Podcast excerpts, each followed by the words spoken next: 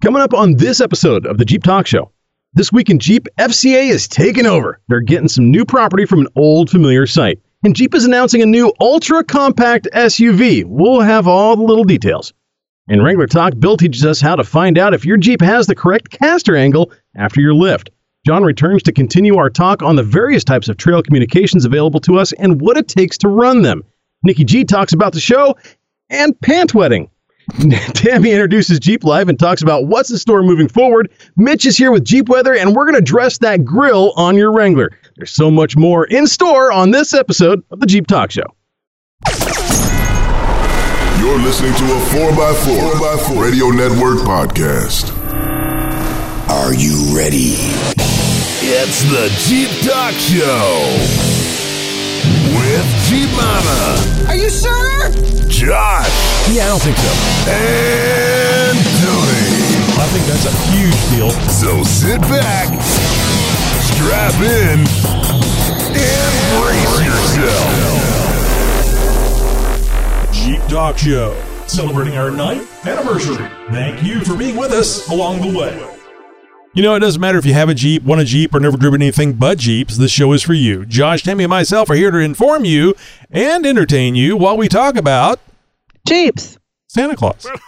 Oh, Oh, Maybe next week. it's getting close, though. Oh, wow. Hey, my name is Tony, and yes, this is my real voice. Well, hey, I'm Josh, and uh, seriously, Tony, our website cookie use disclosure states in part, and I quote, If you continue to use this site, we will assume that you are happy with it, and red is your favorite Jeep color. I killing know. me, Smalls. killing me. Eyes are rolling. I can't believe you. It took you this long to find out the cookie statement on our website. That what is it? You don't It's like going to our been up for website? months, I'm sure. It has.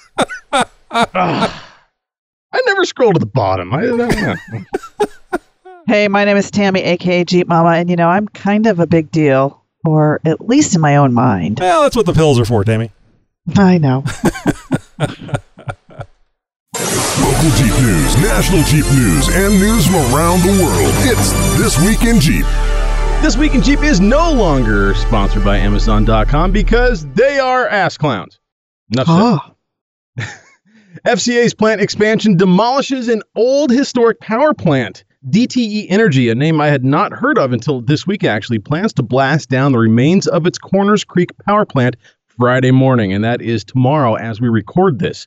Ordinarily, I'd reserve uh, talk about blowing up a building for another platform because I like exploding things. It's great fun. But in this case, it's actually Jeep related. The Conners Creek power plant first came online in 1915 and in its heyday employed more than 350 people and generated enough energy to power nearly a half a million homes. The plant initially burned coal for fuel but later switched to natural gas. The DTE ceased using the plant to generate power in 1988. And there it has sat shut down and abandoned ever since. Enter Jeep's ever growing manufacturing needs to accomplish its goal of global domination. Now, don't paint Jeep as a bully here. Earlier this year, DTE agreed to swap out about 40 acres of the plant site for FCA to use as a storage area for new Jeeps produced from the plant that is now under construction several blocks to the north. In return for giving up part of its Conners Creek site, DTE agreed to take surplus city owned parcels elsewhere for use as power substations and the like. So, see, it's not the hostile takeover land uh, management that one might think. DTE will actually retain at least 10 acres of the plant site bordering the Detroit River, ooh, riverfront property, for its own future use, although no plans have been announced for that parcel. The explosive demolition of the defunct power plant will take place 9 a.m. Friday morning, which perfectly coincides of when with this episode is being released. Coincidence? Uh, who knows, really. The 75 acre plant is fenced and secure, so no street closures or nearby evacuations are planned. To ensure public safety, however, air quality will be monitored after the demolition. so is this like a huge explosion blow up thing? This is going to be one of those controlled implosion demolitions. They, Oh. you know, where they kind of fall the fall, building in right. on itself. They go in with a bunch of demolition crews well ahead of time. They remove as much of the structure, the support structure, as they can, leaving this thing kind of like a stool on three legs almost. You know, you take out that last leg, and the whole thing's going to fall in on itself. So that's what this is, you know, controlled, um, you know, shaped demolition charges, you know, all that sort of stuff. It will be a pretty cool uh, sight to see. Any sort of building demolition where they use explosives is always pretty fun to see, especially in slow motion. Hopefully, they record this one. I'm sure that the local news stations out there are going to be uh, having a crew out there or something at least. So we might get some video of this here in the coming weeks. So I didn't hear hear a disclaimer that uh, no no jeeps will, will be harmed in the uh, demolition of this building. I'm Really? hoping In that's the fact, case. Even the aerial shots and uh, and some of the, the recent news releases are showing the property. I mean, all but vacated of anything but construction equipment, and even then, there's only I think maybe a bulldozer or two um, that were were still there on site at the time of the pictures were taken. As we are recording this, I'm sure it's an absolute abandoned site right now. Nobody's around. They they control once the uh, the actual demolitions are placed. Uh, they control the coming and going of personnel into that site uh, extremely well. So uh, because they don't want anybody just sort of haphazardly walking into a site that's about to be detonated. Yeah, I know. detonated. Can you imagine? so yeah, I wonder if anybody ever does try to sneak So into those dangerous. things uh, because you know one may never know. you- yeah, No, I know, 'cause exactly. they're Who knows? We haven't seen them since Tuesday. Well, how about an even smaller Jeep for you? Over the last few years, Jeep has hustled to update and expand its lineup, riding the wave of crossover popularity. But Jeep's not quite done yet. We've heard the rumors that were later confirmed that Jeep is bringing back the Wagoneer and Grand Wagoneer nameplates in an all new full size three row platform. Among those rumors, you guys may remember has been sprinkled murmurs of an all new subcompact SUV. Well, this week, Jeep European head of brand marketing Marco Pigozzi has officially confirmed that Jeep is planning to launch a quote unquote ultra compact crossover in 2022. What is this like What a Jeep shoe? Or are you uh, like tennis shoes or something that you wear? Exactly. now, what some are dubbing as the mini Jeep will be even smaller than the Jeep Renegade and actually sit below it in the brand's lineup. Unfortunately, this news is coming from the European head of branding and not the United States head of branding. Likely means we may not ever see this little tiny itty bitty Jeep here in the United States. Its direct competition will, will be vehicles like the Suzuki Jimny, a vehicle that is also not sold here in the United States, but has been around for nearly 50 years, making it stiff competition for this all new super small itty bitty Jeep. The new Mini Jeep, whatever it's going to be called, actually has a longer wheelbase than the Jimny. However, it's shorter than the new Nissan Juke that Europeans continue to enjoy quite a bit. Regardless, Pigozzi said that the new model would still meet the brand's high standards for off road capability, so it's likely going to do well for those wanting both a taste of adventure and extreme economy. With the recent moves to join forces with other automakers, FCA's potential for hybrid fleets has gone up exponentially, so it's very likely we'll be seeing an electrified version of this too.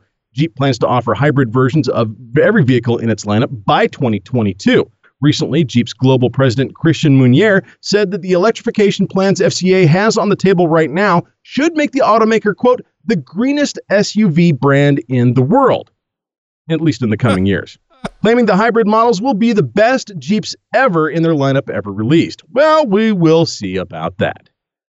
Oh, good God, green! It's just so damned important. I mean, that's I think that's what I think of when I think of an SUV is how Calm green down can it there, be. Greta. No. Let's just Yeah. simmer down now. I don't to go full How- bore how yet dare you.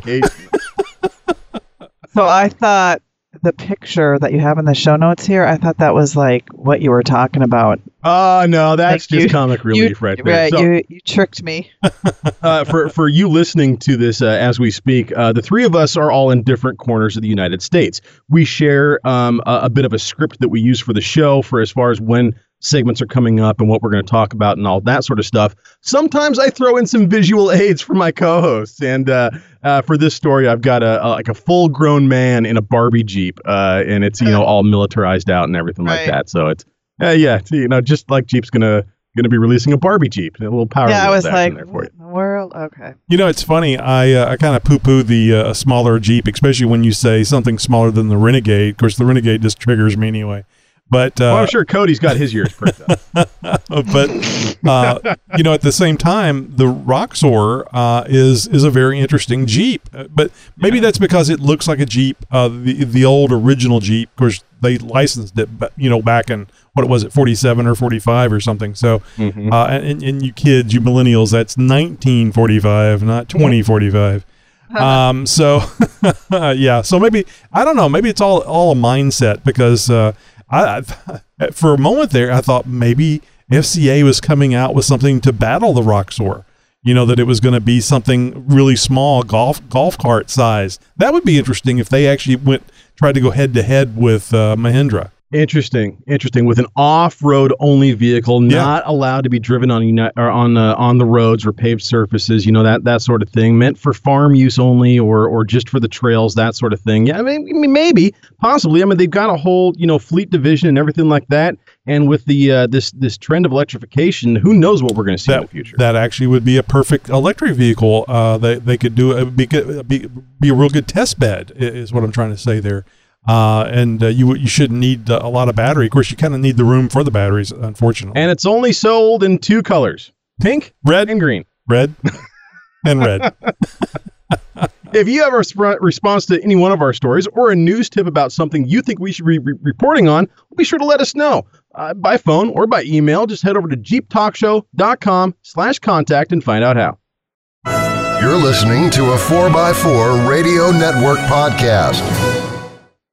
From the top to the tires, from the transmission to the tailpipe, and from bumper to bumper. If you've got a Wrangler, he's got you covered. It's Wrangler Talk with Bill. Hello, JTS listener. On this week's Wrangler Talk, we are going to continue talking about the steering system, although we're going to start involving the suspension of our Jeeps too. So, as we start adding a suspension lift to our Wranglers, we are changing some of the factory angles that are set by Jeep that help our Jeeps drive straight down the road and provide the most comfortable ride when driving. There are two main angles that need to be looked at when we start lifting our Jeep, and they are the caster angle and the pinion angles. First, we're going to talk about the caster angle because this angle has the most to do with the handling of our Wranglers. The caster angle is defined as the angular displacement of the steering axis from the vertical axis of the steering wheel, meaning the caster is measured from our steering axis to the vertical axis. Our steering axis is an imaginary line drawn through the center of our ball joints on either side of our axle. Caster effects our steering the most because it is the factor that helps our Jeeps drive in a straight line down the road and helps the tires return to center after making a turn. There are two types of caster positive caster and negative caster. Positive caster means that the imaginary line drawn through our ball joints is forward or towards the front of the vehicle in relation to the vertical axis, and the opposite for negative caster. When it comes to our Jeeps, they come from the factory and are designed to have negative caster. This ensures our tires will properly return to center and want to continue in a straight line down the road. From the factory, our Wrangler suspension is designed to have between 4 to 8 degrees of negative caster. This is an ideal number to have the Jeep drive properly down the road. Although the, you might ask, what happens if I have too much negative caster? Well, if you have too much negative caster, your Jeep will feel like driving a boat down the road. The steering will feel very loose and it'll feel like you're kind of floating. However, when you're lifting a Jeep, we tend not to have too much negative caster. When we're lifting the Jeep, the caster will move more towards the positive direction. And when we have too much positive caster, the Jeep steering will be feel begin to feel very tight. Also, with too much positive caster, the steering wheel might need more force to turn the wheels and tires. This can actually lead to premature wear and tear on our steering system and on the suspension of our Jeeps. Well, I'm guessing your next question. Bill, how do I correct my caster angle? Well, now this is why I said in this talk we have to talk more about the suspension too, because the correct way to fix our caster angle after lifting our Jeep is to have new control arms installed on our rigs. And the control arm is the link or bars that run from our frame mounts down to our axles.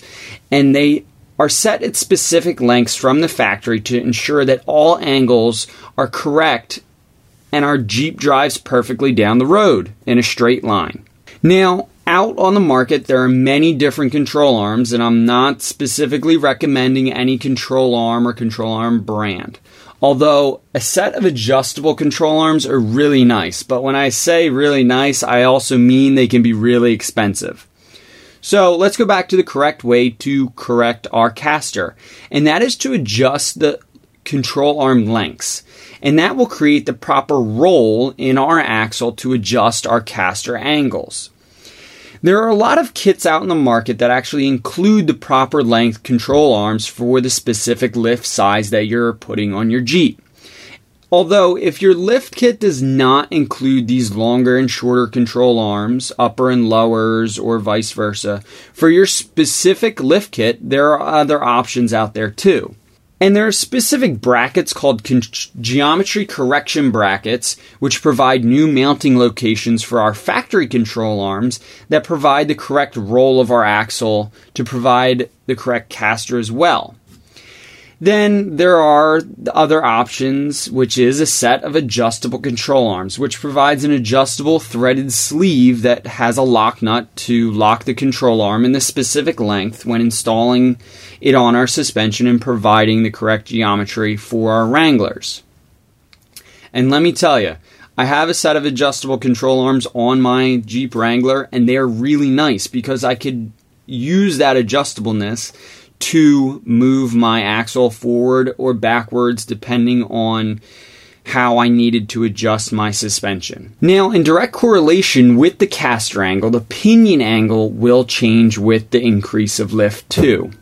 Now, for pinion angle, it dependent on what type of drive shaft you have installed on your Jeep, and there may be a possibility that you might need to change to a different type of drive shaft to ensure proper function of all the drive shaft components. And each drive shaft calls for a specific pinion angle for the proper function of the U joints within the drive shaft and not cause any driveline vi- vibrations. However, when it comes to pinion angle, the pinion angle coming out of the back of the axle is not adjustable like the caster angle because the pinion is fixed inside the axle housing. So, when setting your pinion angle, my recommendation is to do the research on your specific drive shaft and try to find the happy medium between the pinion angle and the caster angle to eliminate all driveline vibrations and to find the proper handling of your Jeep or what you like the most.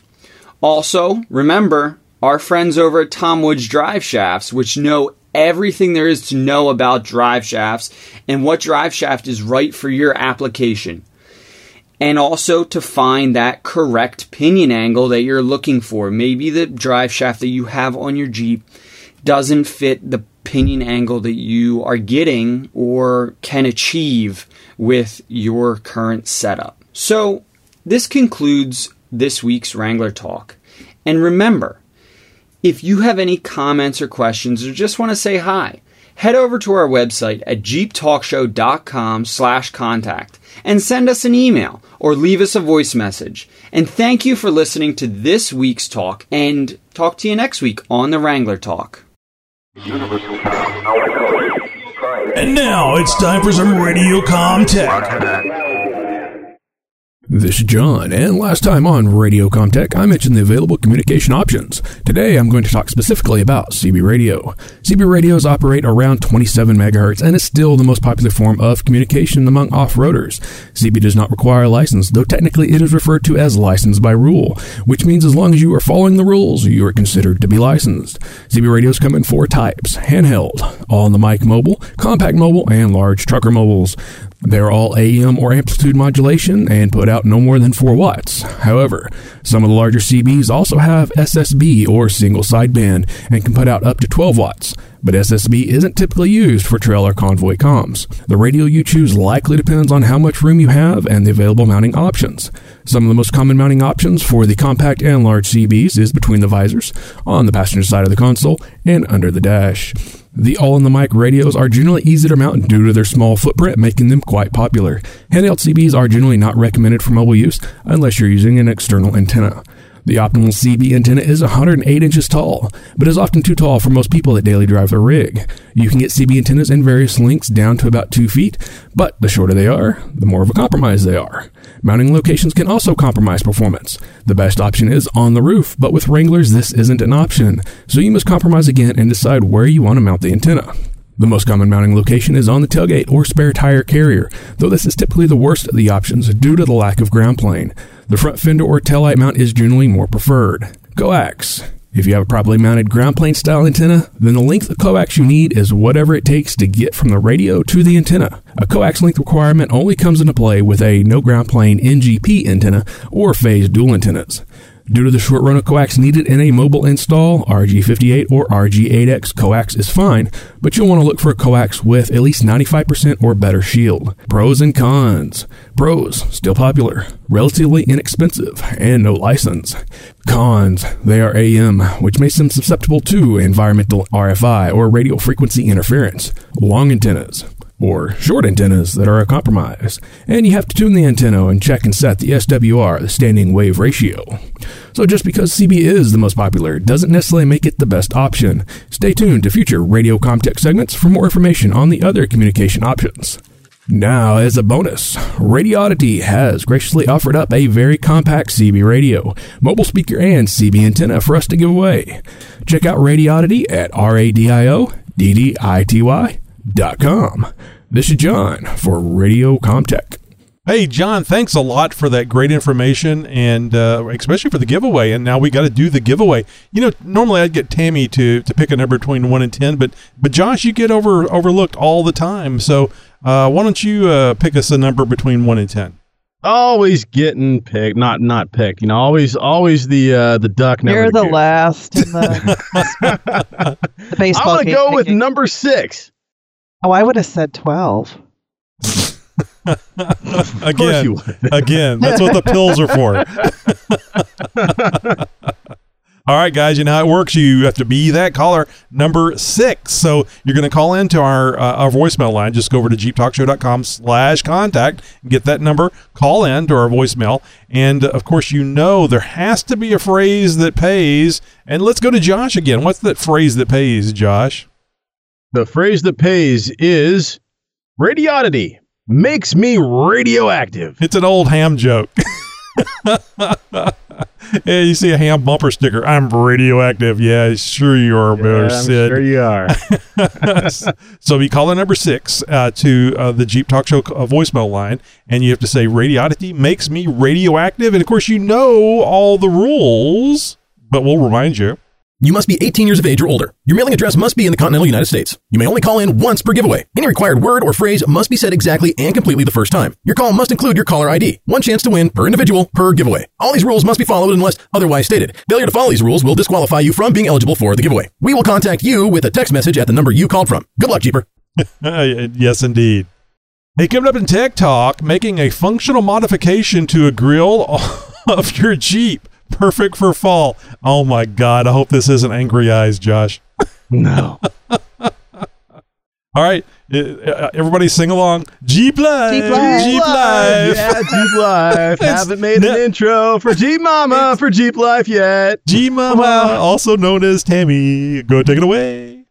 Actually, I think we should like wait until the next decade to start the Jeep Life um, Open, which would be what you have three weeks, Josh. Yeah, I was gonna say you have like three episodes more.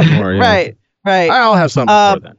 So let's begin the Jeep life. That's um, Tony and Josh fired me from Wrangler Talk. Um, and no, actually they did. We um, we had been discussing this for a while, and you know I'm more encompassing of just the Jeep life more than you know techie Wrangler stuff. So that's why we decided to talk about the Jeep life, and this is my new segment, Jeep life. And I'm just going to try to define what I'm going to share with you. And it's it's kind of hard to do because it's so over encompassing. And um, but what we're going to try to do is talk about all the things related to being a Jeeper, from you know modifications to tech to adventures to you know, the different types of Jeep life, the mall crawling, the rock crawling, the, you know, overlanding. There's just, you, you know, the Jeep has so many different facets to it. Um, so we're going to be celebrating the Jeep life in this next decade of 2020, 2020. I was going to say 2020, 20. Um, and I hope that you will share your Jeep life with me. And what I've started on my blog, and I want to kind of tie that in with this, you know, share your Jeep story with me, and I'm going to share it on my blog. And I would love to share your Jeep story here on the Jeep Talk Show because we all have so many different Jeep stories. And what kind of prompted this whole thing of sharing your Jeep story was when Neil and I were on our trip, we were driving through rural um, Virginia. And we saw this one of the old pickups just sitting there on this guy's property. And we're like, oh my God, look at this. And we're taking pictures. And the guy just happened to come by and talk. And he just started sharing his memories of his Jeep. And it was just so fascinating. And his memories of his Jeep were totally different than what we have of our Jeeps nowadays. So I just think it would be so cool if you have, you know, the, your Jeep story to share with us. You can call it in, you can s- shoot me an email, um, you can write it up, and I'll share it on my blog as well. So, you know, this whole ep- um, segment is about celebrating the Jeep life and sharing it with each other, and just to let people know there's more than just, you know, rock crawling or more than just going out on the trails. It's just there's just so much more, more to it. And you know, as you know, some of you may not know, but I got started in 2013 and my Jeep just totally changed my life from the moment I drove it off that lot. And this next decade is going to be a whole new adventure and you guys really need to stay tuned because once again, my life is taking a whole new direction. So um, stay tuned. I will be sharing that um, in, a, in a couple of episodes. I still have a lot of things to work through. So um, share your Jeep life with us because I'm going to be sharing mine with you, and we're going to celebrate during this next decade. Well, Tammy, I think uh, everybody's life uh, changes from time to time, and uh, it's it's like the the only constant is change. I think somebody once said, but Mhm. uh, at least you have uh, something that you're uh, just really interested and focused in, uh, which is your Jeep and the Jeep life, and uh, I, I think that's going to be a good anchor for you. Yeah. Oh my yes. It's you know, I never really knew what my passion was or what I, I never really had my hobby and you know, getting the Jeep has like I found my passion and it's not just in the Jeep, it's in my YouTube and my blog and it's like sharing and inspiring and it's so awesome to hear from listeners and YouTube followers and how me sharing my story has inspired them um, to mod their Jeep. You know, the the girl in the lady in uh, Mississippi. She said, "Gosh, if Jeep Mama can do it, I can do it." So she started modding her own Jeep, and I think the more we all share, the more we all become stronger people. Well, I mean, you have to you have to be really happy. I know that uh, uh, we here at the Jeep Talk Show are, are just excited that people take the time to to listen to us, Mhm. and you have to be just so happy that you've heard from so many people. Yeah. because it, it quite easily could have been gone the other way. I mean, you know, you could have got really interested in meth, and everybody uh, hates you and doesn't want to be around you, and Yeah. doesn't want to doesn't want to give you any money Yeah. anymore, and don't want to leave you Right. alone with any uh, any of the copper in the yard. So Right. it, it, it, it, the, uh, that's why I say the Jeep thing is really going to be. I think is going to be your anchor, and uh, I bet you in. Uh, uh, and I want I don't want to depress you, but I bet you in, in two to three years you'll look back and go, "Oh my God, that that life was horrible.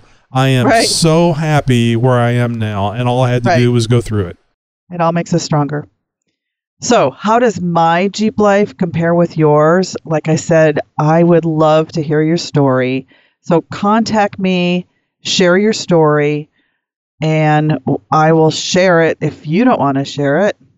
So all you have to do is go to jeeptalkshow.com slash contact to find out how you guys can contact me. Are you going topless this weekend? Find out where you can in Jeep weather with Mitch. Why did you become a paid subscriber to the Jeep Talk Show? I love the show. I've listened to you guys for free for, I don't know, years now, and I figured it's time to give back. You can be a paid subscriber and help support the show you love, the Jeep Talk Show. It'll just uh, help help the show out, and, and then in the end, it'll be Jeep Talk Show in my ear holes, you know? Just go to JeepTalkShow.com and look for the big yellow subscribe button. It'd be nice to give back to uh, so that you guys can continue on, because if they love the show, then why shouldn't you, why shouldn't you give back just a little bit? You got tech questions? Oh, boy, do I ever. We have answers. Oh, that's good, because I just... I, It's Tech Talk with Jeep Talk. Yahoo! You know, at the end of that blast promo, I kind of wanted to throw in uh, some uh, some uh, a little bit of comedic relief and saying, you know, the Jeep Talk Show. It's just you know subscribing. It's just like herpes. It's the gift that keeps on giving. and it's itchy. Yeah. just without all the oozing and scabbing and stuff. Ah, good times. All right, jumping right into tech talk. I know we're more or less past fall and nearly fully blown into winter, so this tip's main purpose may be a little bit late in that regard, but I'm about to teach you how to keep leaves from piling up in one specific area of your Jeep Wrangler. Just about anywhere in the US that isn't complete desert, you're going to find trees that turn pretty colors in the fall and dump their foliage all over the place. And for Wrangler owners, that sometimes means right in the area between the radiator and the grill. One of the easiest materials to work with. It's cheap, it looks great, it doesn't fade, and did I mention it's super cheap and affordable? It's also readily available at any Home Depot, Lowe's, or Ace Hardware for well under 10 bucks. What I'm talking about here is the black mesh-like gutter guards that come in a 20-foot roll. Sometimes they go on sale for even under $5, and that's enough to do two or three Jeeps worth of grills. Now, look, I know it sounds a little bit ghetto, and I know this is seriously borderlining on some redneck engineering in some circles, but to be honest, the plastic Yeah. gutter guards are actually a great choice for this project because they are already black, meaning you won't have to paint them, and they pretty much match whatever theme you have going on. They're flexible, easy to work with, and the thought is that if they were to get hit by a small rock or two, they're not going to get all that dinged up. They're durable, they won't fade, UV resistant, all that good sort of stuff. And even if they do get, you know, a little bit worn out or broken or something like that, so what? It couldn't be cheaper to replace. This will work on virtually any Wrangler, so feel free to adapt this to your specific rig. Obviously, the first step is going to be procuring the supplies. You're going to need the roll of fle- a flexible mesh-like gutter guard, a bag of zip tie clips, and of course, some small zip ties. That's pretty much about it. Next, you're going to remove your grill, which if you haven't ever done is actually pretty easy. Generally, there's just a few clips that get popped up with a flathead screwdriver or a panel removal tool. Sometimes there is a central plastic pin that needs to be removed before the clip can actually be pulled out of its hole. After the grill is removed, you're going to want to clean things up really well. Wipe down the backside of the grill with a clean rag. I'd actually go so far as to use some hot soapy water. It's going to work really good at first, but then to switch to a little bit of degreaser and make sure things are super dry when you're done. Compressed air works well for this, or just some time and patience. You want the backside of your grill to be squeaky clean. This is to make sure the zip tie clips will stick to the surface on either side of the grill openings. Next, you're going to cut the guards with scissors. No special shears are needed, just regular old scissors. Cut the guards about one inch bigger than the grill openings all the way around. This will leave you enough material to bend the edges down to fit over the shape of the grill slats. Now you're going to place the zip tie clips. You'll want at least two clips between each slat. Here's a tip. If you can't find the zip tie clips that have the good sticky tape on the back, a small dot of epoxy will also work just fine. Keep in mind the setup and the curing times though, and uh, you know adjust your your work and project accordingly. And no, before you go and raid the crafts basket, hot glue is not going to work in this instance. There's just too much moisture and temperature changes going on for it to last any length of time. Now, using the zip ties, you tie two guards to each clip, except for the outer clips, obviously, on each end of the grill. Those are just going to have the one. Now, you're going to tighten these zip ties up slowly, in stages, and in a cross pattern, much as you would tighten the lugs on your wheel. It's going to help keep the guard centered and matching in orientation, too. That's the important part. You want this all to match as you cinch it all down. You're going to want to trim off the uh, excess zip tie. I don't know about you, but this is a huge pet peeve of mine. I don't like all those extra things all pointing out every which way. After that, well, you're all done. Reinstall the grill with your new improvements and bask in your sense of accomplishment. This whole project should take you less than an hour, depending on how many beers and how much help you get from your buddies. And all in all, it should cost you less than 20 bucks, well under 20 bucks, in fact. And in the end, you'll have a nice custom touch to the front end of your Jeep that is also quite functional this time of year. Oh, don't worry, this doesn't affect any grill inserts you may be using, and that can actually work in conjunction with aftermarket grills too, depending on the design. If you try this out and you like how it turns out, be sure to let us know how it turned out for you by giving us a call, shooting us an email, or by posting a pic on social media. Yeah, don't forget to use uh, hashtag uh, Jeep Talk Show on your uh, social media uh, posts, please. So, Josh, I'm probably the only one that's not understanding this, but All um, right, by all means, ask away. at first I was thinking you were talking about like that screen mesh. You know, if you if you're repairing a screen or making a new screen or maybe making a solar screen. Oh, absolutely. Not the screen Okay. door material. Okay. It's going to be way too thin, flimsy. The openings are going to be super small. It's not just, it's not going to work. So, what is this stuff you're talking about? So what I'm talking about, I, I know Tony uh, out in Texas, you don't have trees and stuff. You don't, you're not familiar with uh, things that fall off, you know, trees and into your called gutters and stuff. no, uh, what I'm talking about are actual gutter guards, the gutters for on the side of your house. We're going to be going to like a Home Depot or a Lowe's here. I know I'm But they- this is where things kind of get ghetto and a little bit weird. But it goes that's- behind the grill, and it goes behind the grill. Correct. and, and and air can pass through it. Well, yeah, because the openings are large enough for you to stick your finger through. But I mean, the gutter guard. Uh, oh, it goes on top of the gutters. Yeah. So this isn't the, this Okay. isn't like I've the, seen the that gutter commercial. guards you see on TV in the commercials that are like a a, a full plate that goes over your gutter. Yeah. This is mesh we're talking about here. Oh, okay. Look at if you look at I mean do a quick Google search for flexible gutter guard mesh. And you're going to see immediately what I'm talking about and be like, "Oh, that's what he's talking. That's how this works." Okay. All right. And you very everything will fall into place immediately after that. Yeah, because when you, you kept saying gutter guards, gutter guards, and I'm going, is he actually doing like a gutter that like you would have around the house, but it's now up on top of the grill or something? You mentioned ghetto, so you know. Yeah, Not well, okay, well, good. That Tony. ma- I, I know so it is- we're talking about some redneck engineering here, but we're not we're not going full Jerry Springer so here. I'm so it sorry. is it, it is a mesh. It's just not as fine a mesh as like the, the door screen and stuff. Like, like you correct. said. Okay. Correct. I mean, right. I, I God, I hate to use this term, but think of like chicken wire. See, People I- in Tennessee, what what do you say? A chicken wire. I'm in there now. I'm interested in this. Well, do you have anything to add to this? Maybe you have a question for Tech Talk or something that you would like for us to cover. Any sort of topic is open. Just jump over to jeeptalkshow.com slash contact and send us a message. Let us know what you would like for us to be talking about in Tech Talk. You're listening to Jeep Talk Show, the number one Jeep podcast. At my mom's house.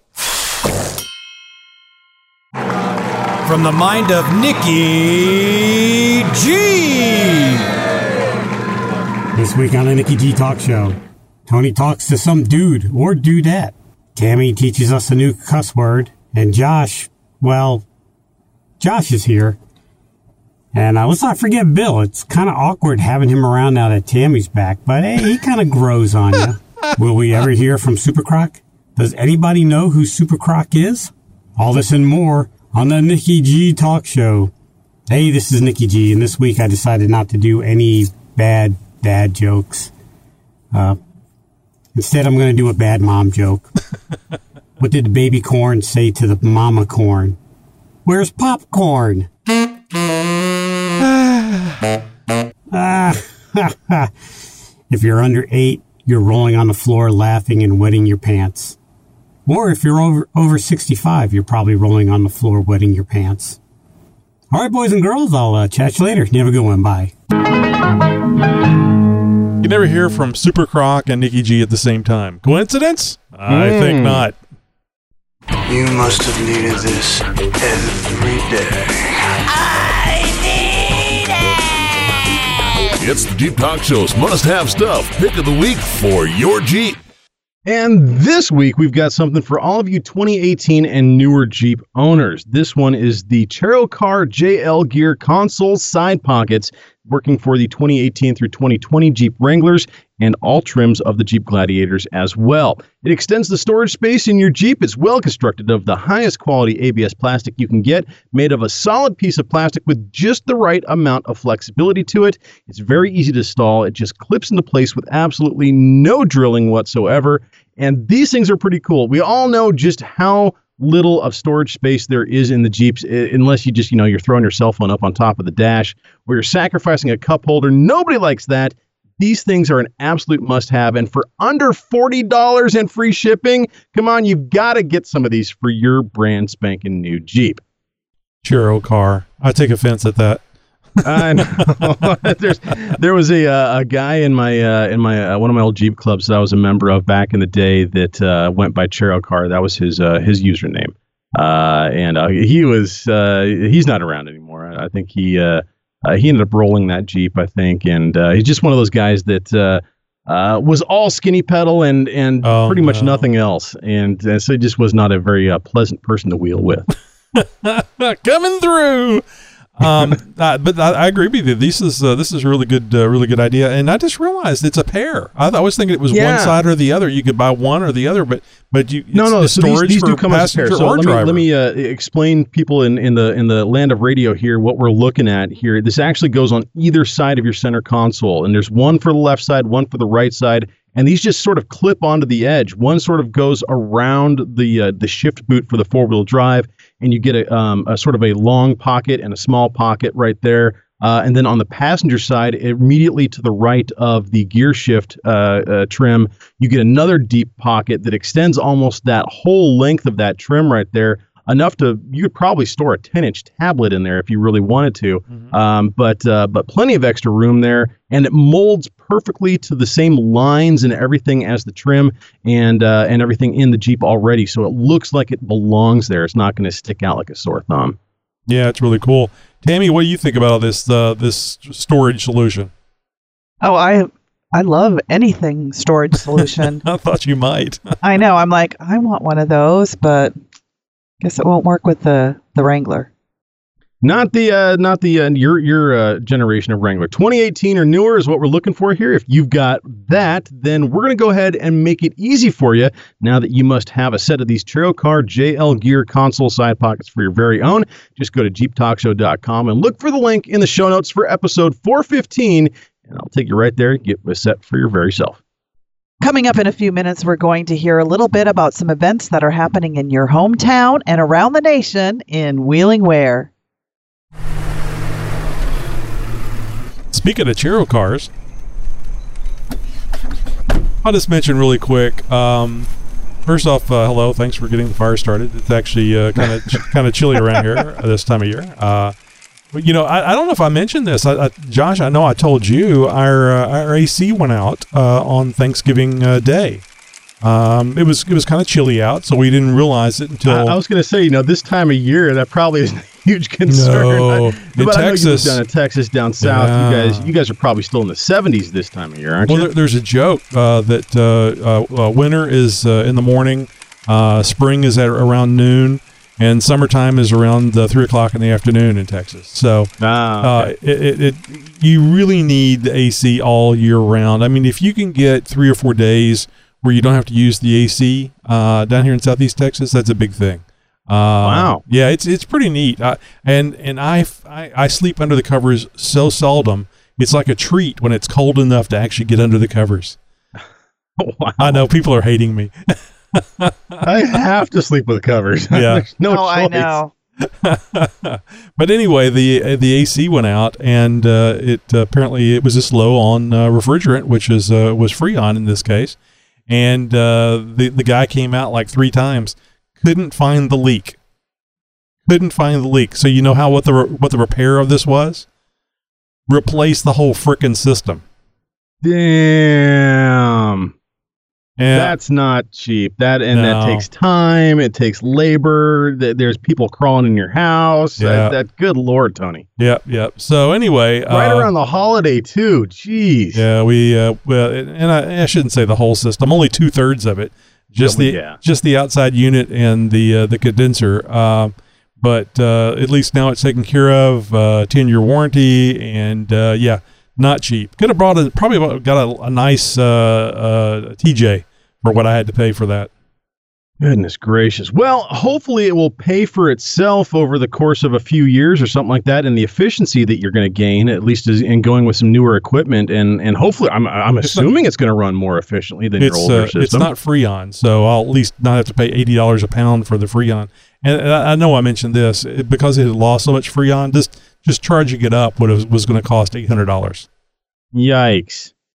I didn't go full Griswold, but uh, but I've put up even more Christmas lights this year than I than I ordinarily have, uh, and uh, I, I I think I may have a problem, Tony, as I'm I'm likely going to go this weekend Well, and get a few more strings. You know I have a problem with lights.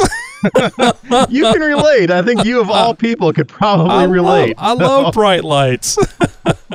Uh, I've almost uh, I've almost completely made the switch to LED. I've only got uh, a few strings of the C9 incandescents left, um, but I'm keeping those because the C9 those are the larger uh, uh, size bulbs. I know I'm speaking all technical here, like a, like a Christmas light expert or something.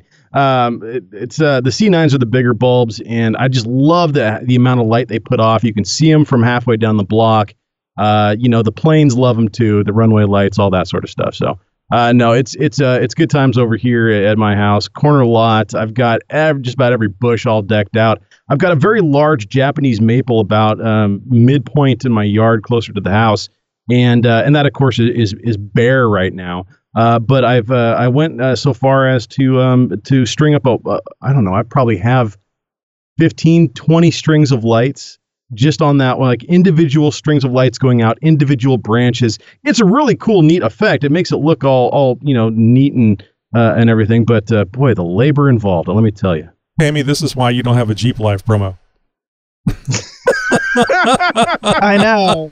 I don't want you because I did spend about six and a half hours on Saturday putting up a lot more lights. which so- is which is about and I don't know if people realize this or not, but it, it's that's about a, how long it takes to do a 15, 30 second promo. It's about Oh, six and a half seriously, hours. seriously, it's it's it's about a, a good hour per ten seconds of promo at the very least. So yeah, it's it's uh it's, it's a lot of production work. So I, I you know, I, I don't think I mentioned this. Um, I, no, I did. I sent you a link on uh, on Hangouts uh, chat where about the uh, the using the LED uh, outside LED. Uh, Oh uh, yeah, you got like some strips? RGB strips that you can like you know put up underneath the gutters or something and, and make the whole house do some like weird cool animated light dance thing. Yeah. Uh, well, actually, this isn't the ones that allow you to, to uh, change each individual LED, but you can change all the LEDs uh, on the string to different Oh, colors. nice. So uh, I started with a, a 32 foot uh, uh, run of this stuff, and uh, got some adhesive, some construction adhesive, and and you know the. Uh, what do you call the part that sticks out from your house? The eave, is it the Yeah. the soffits Yeah. where the soffits are? Right. There's uh, at least on our house, and I think most houses, the the front board that attaches to that hangs down a little lower. Fascia Uh, board. Yeah. Yeah. Uh, so in that space that facing facing the house, I'm going to put the LED strip so the lights will be shining uh, under the the eave and onto the house. Oh yeah, no, you'll get a, a good a good amount of illumination that way. Right. It kind of give it a glow effect. And, And your your house, if I'm not mistaken, Tony, it's a lighter color, isn't it? It's not like a you know dark brown or well, purple or it's- black or It's, you know, brick like that, It- right? No, it's brick, but it's all it's all white underneath the the eave, so it should get a, Oh, a really okay. good glow effect. But anyway, the point being here is it's not going to be visible uh, all year round. So I'm going to glue it up there, and it's going to be there permanently. Oh, thank God, because there are several people that I see uh, on my trip because I drive the same set of roads to get out of my neighborhood into the freeway every single day. I've been doing this for 14 years, Uh-huh. and and so it's uh there there's two houses that. Uh, for whatever reason, I don't know. Lazy. They insist on keeping their Christmas lights up year round in the bushes, on the gutters, in the tree. They're up year round. Now, at least thankfully, the decorations aren't, but the lights are there, and that's just enough to get under my skin. Yeah. Well, this is going to be under the eaves where you can't see them, and uh, that means it'll be handy for Halloween for you know doing the purple and the orange. Oh yeah. You know, and then uh, uh, also too, I guess you could do uh, green for St. Patrick's Day. So I should be able to piss off the uh, the neighbors all year long. Oh. Now I, I, I'm I'm gonna guess this is going like across the garage. You know, pre- cent- central of the house. You know, pre- the main run or something like that. Are you gonna are you gonna test it out before you uh, you know get some more for the for the uh, upstairs eaves or to go all the way around the house or you know what's the what's the ultimate plan? Not all the way around, just the just the front. So the uh, initially, it's going to be uh, the lower level of the house. So we have uh, a, a real high peak over the garage. So that Mhm. one's going to be a little. Uh, if if I'm out one week, you guys don't hear from me. It's because I fell. Uh, but, but I got these. I got these None of big. that. I got these big clamps and this uh, construction adhesive that I'm gonna uh, put this up and clamp it and let it uh, let it adhere to the uh, the, the back of that uh, fascia board.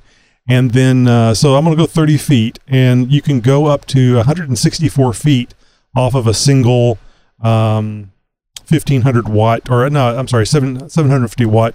Uh, control unit or power unit. These are 120 volt uh, LEDs, by the way. This isn't Oh, 12 wow. volts, so you shouldn't see the the fade over over uh, over distance. So Yeah. I upgraded the the little controller thing because it was uh, uh, IR remote, so you could go out there and press the little button, change the colors. So I upgraded uh, for 30 bucks. I bought a, uh Bluetooth unit. Oh, hey now. So uh, you can actually I think I know what you're gonna do with that. yeah, you can actually control it with the the phone, but I could uh, also look at it. It may be uh, tying it into the uh, the Echo, the uh, uh, the, the the name that was, should not be mentioned. Um, and um, Alexa, annoy the neighbors. and and actually be able to con- actually be able to control it through uh, through the that device. And uh, so anyway, uh, hopefully this weekend I will get the first thirty feet up and see where how far that takes me. You know, other than getting out there and measuring with a tape uh, tape measure, you don't know how much you're gonna going to need. about halfway to a restraining order is what it's gonna do. It's a cease and desist.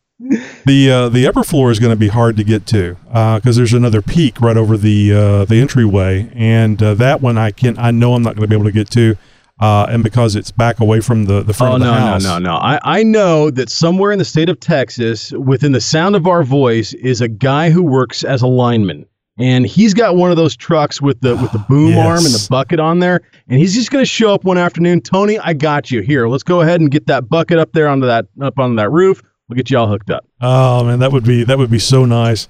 uh, I think what I'm going to be doing is crawling up on top of the house and hanging over and, Yeah, uh, yeah. and clamping, you know, to get to get to the, the peak of that other peak. But yeah, ultimately, uh, I'd like to have it uh, uh, both both stories, and the, the top light uh, run will be on a separate circuit, so I'll be able to have uh, two different colors at, Oh, uh, at one individually time. control them. Yeah, You know, yeah, way cool, man. red Way and cool. green. So hopefully uh, you'll be seeing uh, pictures of that uh, or me from the hospital room uh, in uh, social media really soon. right? Thumbs up. Totally worth it. anyway, uh, we were talking about Christmas lights, and I'm kind of excited about this because this is this isn't your standard Christmas light, and and if it Oh, if, if it's done stuff, if it's done Congrats. right, it will be there for years to come, and I want to. I, it'll just be turn them on. Yeah, it's Christmas time. Let's turn them on. Well, back to Jeeps, people. You can, you can put this on Um, the Jeep, I guess. Talk show, people. I know. so I I finally had my tires rotated and oil changed, and I just want to do a quick quick shout out to Neville Street Garage and Mark and Ricardo um, for helping me out with that. And I'm gonna need a new boot on my drag link. There's a, boot? little tear in it. A boot. A boot, like the boot? Canadians say. Yeah. Um, and I still have to move my license plate because it's I'm pretty rednecky with the duct tape holding my license plate to the Jeep. And found out that since I've never used my rock lights before, except for when my kids are playing football, um, when you're out wheeling in the rocks, um, I didn't adjust them right. I didn't know you had to, so I got to do that. so they're so they need to be shining out, not down on my hood, because that really doesn't help you out when you're on the rocks. No, not so much. Well, the placement of those is kind of uh, problematic as far as lighting up the hood in the first place. So Oh yeah, yeah, definitely. you have them on the A pillar. I- I, I don't know if you hit Yeah. said, and, and people are going, "Where the hell are they at?" You know, so you just have them on the A pillar, lower A A pillar, Yeah. if I remember right. Now, Correct. Tammy, I'm gonna I'm gonna help you out here a little bit. If your drag link is, doesn't have play in it, if the actual end link itself hasn't been worn out, but the boot just has a small little tear or a chap or a crack in it or a little bit of separation or something like that, it's not the end of the world. It doesn't Nah. mean that the joint is about to fail. It just means that grease can come out, water can get in, and dirt and dust and, and other stuff Right. can get in there. Um, you can fix this yourself, uh, temporarily at the very least. You can add a little bit more. You can add a few more miles onto the life of this of this uh, drag link, so long as it not it isn't actually worn. You're going to need to clean it up really, really well. Lots of degreaser, alcohol, uh, brake cleaner, whatever you got to do to clean it up and get the surface literally squeaky clean. What you're going to do is use a little bit of RTV, um, the stuff that you'd use to seal up your differential cover or Mhm. the two halves of your transfer case or you know something like that. And you can actually smear some RTV over that crack on that boot. It will adhere to that boot and actually remain flexible and keep that seal, uh, the integrity of that seal, uh, for at least a little while longer, while you save up some pennies to uh, buy a new uh, a new end link uh, later on down the road. But that should get you at least another few hundred miles or more out of the life out of that end link. Again, so long as it's not already worn. And and uh, uh, who is that people? Uh, Daystar. Daystar actually sells boots. So for that, so you can actually replace just the the little boot that goes over that. You don't have to replace the entire end link. It's uh, if, if it's time to replace the end link, then definitely do that. You don't want death wobble or anything else uh, or falling apart on you, which is which is a lot of fun trying to steer when one of those things comes apart. Uh, but uh, Well- but they do sell just the boots that you can re- replace it. I know I have uh, I have a pair. Would you like to join in on the campfire side chat? We'd sure love to have you. Pull up a chair, crack a beverage, and go to jeeptalkshow.com slash contact and find out all the ways you can reach out to us and join in on the fun.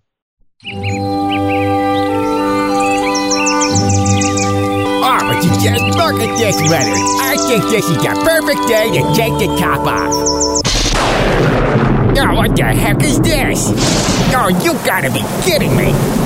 Maybe you should have checked the Jeep weather with Mitch. Hey Jeeper, Mitch here. Today is the 13th of December, 2019, and it's time for your weekend going topless Jeep Weather Report. One of my favorite shows, Vikings, is back for another season. In that honor, we will visit locations in North America the Norse explorer Leif Erikson visited and go topless there. He first landed in a place he called Helluland, meaning flat rock land, which historians think is modern day Iqaluit, Baffin Island, Nunavut, Canada. Now, like the Vikings, you'll have to be brave to go topless here. It's cloudy all weekend, with highs of 6 for Friday, 5 for Saturday, and 4 for Sunday. He later landed in a location he called Markland, meaning forest land, which is thought to be modern day Labrador region of Newfoundland.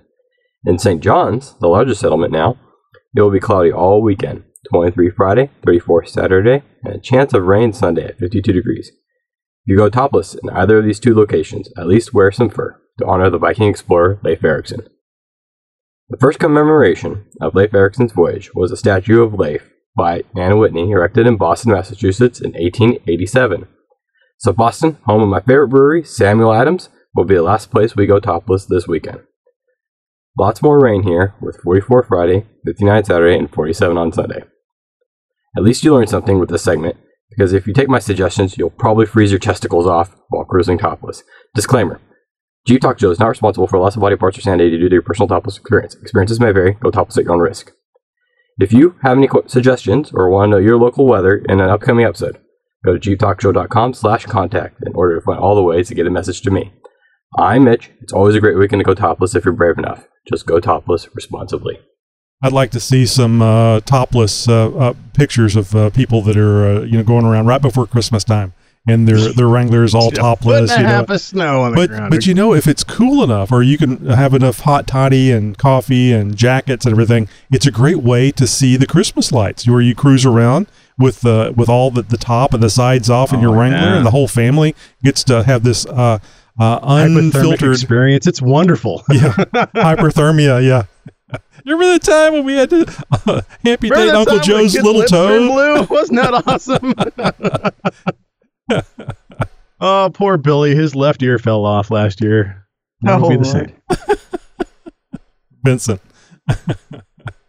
Hey, now let's get to some events from around the world and maybe even from your neck of the woods. And don't forget to let us know about an event that you are planning or, hey, even that you know about or are volunteering with, whatever. Just go to jeeptalkshow.com slash contact, click and fill out our Wheeling Wear form, and that information comes straight to us. Coming up January 1st, first of the year 2020, we've got the Blue Mountain Jeep Alliance presenting their big annual first of the new year trail ride at Rausch Creek. This is at, of course, the infamous Rausch Creek Off Road Park in Pine Grove, Pennsylvania. Coming up January 16th through the 18th, a weekend long event. It's the Desert Roads and Trail Society prevent, uh, presenting their Winter 4x4 Jamboree. This is a cool event and definitely one that if you're in the Hurricane, Utah uh, area, to definitely get involved in. Uh, for more information, more events, links, and all that good stuff, visit the JeepTalkShow.com website for this episode to get all the information you need. That's it for the show for this week, my fellow Jeeper. Until next week, be sure to help us take over the world through social media by subscribing, finding, following, liking, and sharing our social media content. You know what? We, we basically just want you to be our new stalker. and as always, thank you for listening to the world's most downloaded Jeep podcast. Say it's just like riding a bike, that no matter how much water has passed under the bridge, no matter how much time has passed, or how many years have gone by, the muscles remember how to do it, even if it feels like the mind has completely forgotten how to do backflips on a pogo. Podcasting since 2010.